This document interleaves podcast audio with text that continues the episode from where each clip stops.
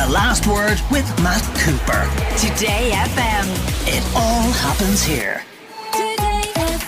I'm a little bit anxious and concerned about handling this very first item on the programme for fear that I ruin it for you, which is episode three of series four of Succession. Now, I know there are a lot of you out there who may not watch this particular program, and you may think that this is nothing to do with you, but we're going to be talking about all TV and streaming in general, even if you don't like Succession. And as it happens, I am aware that there are people who don't like Succession. There are even friends of mine who don't like it and who have remained friends of mine, even though I now seriously doubt them on the basis of how could you not love Succession as the cleverest television and most entertaining television drama that possibly has ever been made. Maybe that's hyperbole, but last night's episode, and again, I'm not going to tell you what happened, but the manner in which the twist was delivered, the writing of the dialogue, the extraordinary acting of the main players, the tension evoked, and the way even in which the scenes were shot and edited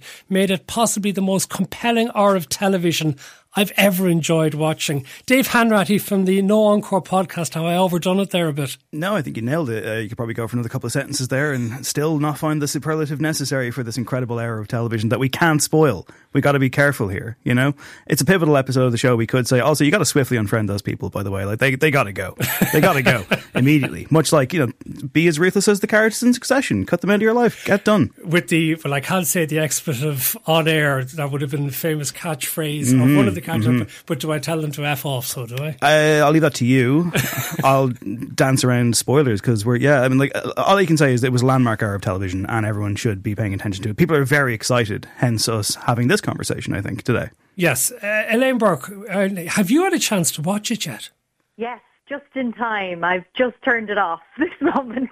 okay, but you're not going to say anything now that might give away the twist to our listeners, no, please. No, not at all. But you're dead right. This is landmark television. This is one of those episodes that people who may have never watched Succession might study as something that's just showing the craft of television at its best.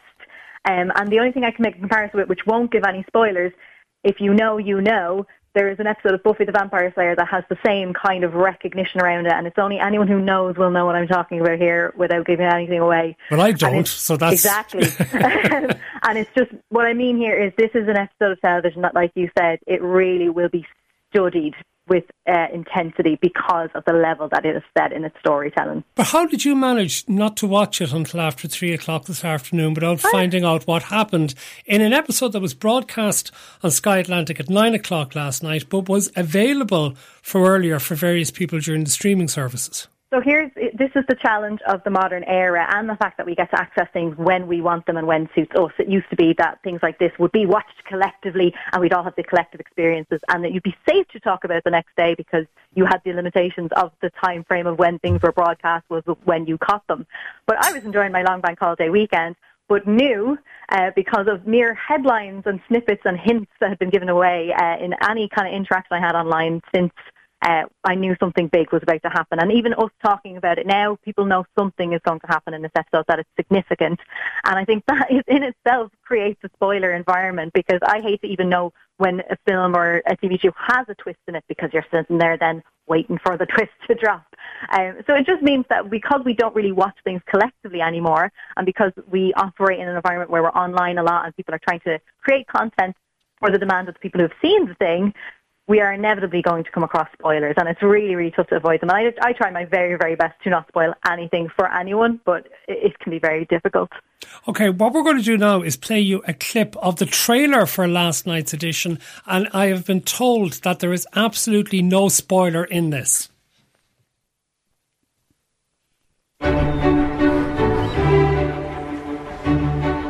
Willa, it's like you're a princess in a film a sham marriage and the death of romance. It's gonna be great. Congratulations. Thank you. How's the groom? He's nervous about his dad. You think he's gonna pop blind? Spoke with Kerry. He's hoping. I'm better press. He's fixated on the cake. Are you just with me for money, Willa? Today's the day. Strategic refocus. Clean out the stalls. A bit more aggressive. You push Sid, Roman knifes Gerri all in a day's work he just lost his confidence. I danced us through a thunderstorm without us getting wet. You can't keep expecting me to bend over for you. You are with me.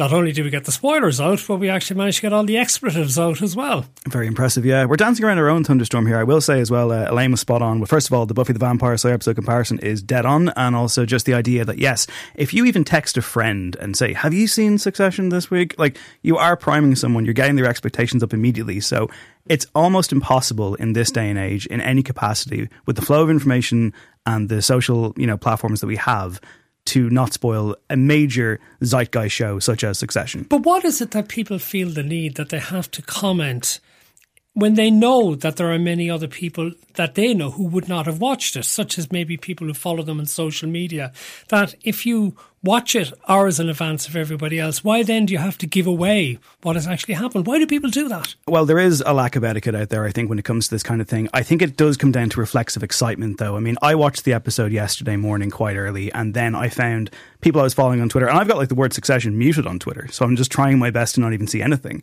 And I just saw people openly talking about plot developments as if everyone had seen it. Because again, it's not the way it used to be. We're not all gathered around the television at 9 p.m. on a Monday everyone can kind of go their own way with this. And I guess the problem is it's reflective of the success of the show.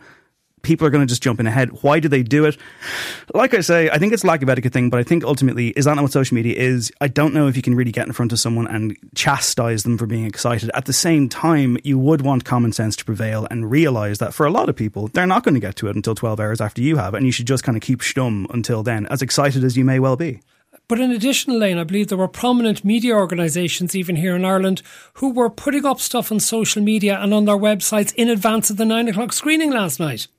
I know, and that's because it was available to people who stream it before the actual airtime. But yeah, th- this is the nature of, of the two things at play here. It's it's not just that people are innocently chatting about it in online forums. It's because social media especially and also a lot of content the way you approach it via search and stuff like that is engineered in a way these days that people are very very uh, motivated to capitalize on trending terms and what happens is when something significant happens and even if only a small pocket of people get wind of it quickly even even a celebrity death would be an example of this few people would know about it and then many people would very quickly know about it because of search trends and that means that content creators, both on social media and even on their own websites, are driven to capitalize on that. Because if something is trending, you need to be following it, otherwise, you're not appearing in search terms. People who maybe don't even care about this TV show might be Googling it just so that they can hold a conversation with their coworker about it or something like that. And there's people who've the genuine appetite because we've lost that collective experience of watching together in a lot of ways. There are people who really, really want to talk about it straight away and they watched it alone um, at a disjointed time to other people. So they're desperate to have a chat about something that was felt monumental in the thing that they're watching. And because of that loss of collective experience as well, you get people driven to drive those searches and drive those trends up and up. And it just becomes the, the entire system is engineered to create spoilers.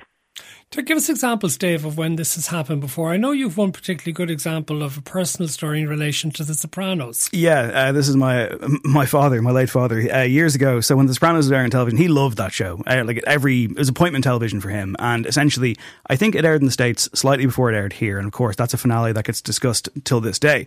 So I guess the day after or the day after that, my dad was reading the golf section of the Irish Times, I think it was, and I guess it was wire copy from the US or something. But this golf report that has nothing to do with television or The Sopranos opened up with a paragraph about, well, much like Tony Soprano's demise last night on The Sopranos. I've never seen my father so apoplectic with rage. I mean, like, like I thought he was going to just draft letters all day, all night, uh, and you know he was dead right. That's the golf section, man. What are you doing? So that's an example of how it can just in, how pop culture can infiltrate the world and how it can be just totally, totally unavoidable. Game of Thrones, when that was on recently, granted it had a terrible ending, but we were still glued to it. I downloaded a Chrome extension to just try and block spoilers out, but I still didn't go online. Like like most people, a lot of people today, I should say rather, have to be online for their job, and thus you might be on Twitter all day for work, can't avoid it, but at the same time, you have to just understand that all bets are off now. If you go online at all, it's like a football game. If you miss the football game, you're waiting for match of the day two, forget it. Put the phone away. Well, they do the thing still on BBC News at 10 o'clock on the Saturday night before match of the day starts. If you don't want to know the scores before match of the day starts, turn down the volume and look away now. But this stage, does anyone actually not know the scores by the time Match of the Day comes on? If you've made it that far, it's very impressive. I will say Match of the Day is very, very enjoyable if you don't know the scores that day. But again, glued to your phone, like people just texting you, it's impossible to avoid a sporting event. And television has become that way. Movies have as well. And then how about Elaine programs that depend on audience participation, such as Dancing with the Stars or um, whatever the Saturday night shiny show, uh, shiny floor shows that they've got out of my head. The one Louis Walsh is on. What's it called again? Uh, one of the Got Talents, is it? Yeah. Ireland's Got Talent, yeah. Britain's yeah. Got Talent or whatever Yeah, those things yeah. are. Yes, don't they depend very much on being in the moment and live as well? So how does that? and We like. I, I would look like. I do like this aspect of like we're getting back to appointment to view television in a way because uh, people are you know expecting big things from an episode and they don't want to be spoiled about it. So we get back to that collective experience, which is nice in its own way. But there are uh, some brands that have gotten clever about the fact that people don't always watch that way. We don't really have linear broadcast model anymore. Um, and I know from my own experience, RuPaul's Drag Race would be one of those shiny floor shows that I like to watch. And uh, you don't want to know who the winner is ahead of time if you're a bit behind on your viewing. And they're really, really big on social media. They have a great social media team, and they'll do little tricks like they'll let they'll flag up on the post that oh we're about to reveal the winner, so scroll past this quickly if you don't want to know. Um, and then it tends to be that the account itself does a really good job of hiding it, but then someone else will share who the winner was anyway because they were friends with them or whatever, and you'll find it out that way. But there are uh, there is a conscientiousness even among the TV shows and the brands that they're trying to generate a, a, an etiquette around this and trying to make it an understanding that not everyone watches at the same time anymore. And maybe there needs to be like a, an unwritten rule of how long there needs to be before you could openly put something in a headline or in a post or anything like that to reveal something. I mean, I wouldn't have even revealed what, um, what was said just there about the end of The Sopranos. Like, I'm still so conscious of trying not to spoil anything for someone because watching things first time, fresh eyes is such a joy. I, I did actually want to double back to The Sopranos just for a second, just to say, well, the debate still rages about whether he demised or not. So, you know, the, the, it's inconclusive to this day. And also, like, come on, that, that show ended in 2007. We have to have statute limitations on this kind of thing. There's an listener here says, aren't there studies that suggest spoilers improve viewers' experience? Which is an interesting one because, Dave, the likes of Coronation Street and EastEnders now constantly promote via the tabloid media, effectively, and websites, what's coming up in tonight's edition, and such and such a character is about to be killed off, and you people tune in to see what they've been told is going to happen. Yeah, well, first of all, I would argue that EastEnders and Coronation Street aren't quite on the level of writing as Succession, but I would say no, but they're very popular. Oh, of course, yeah. and they also used to have much bigger audiences before they started this type of thing. Yeah, I mean, maybe it's an example of shock TV and it is kind of generating a social media buzz and it does get people chatting. And maybe it's a tried and tested formula that works specifically in the soap opera. I mean, the whole thing is interesting from the point of view of how society has moved on and how we kind of deal with this kind of information. There are people who will want to spoil the party just to get a kind of a you know a sick laugh out of it or something. But generally, I think there is an innocence attached here, and you know the horse is bolted from you know a kind of a media perspective, and as well, you know you think about stuff like Taylor Swift or Kanye West releases releases an album at midnight. There'll be a full review online somewhere at five a.m. Even if that reviewer hasn't had access to it for two weeks.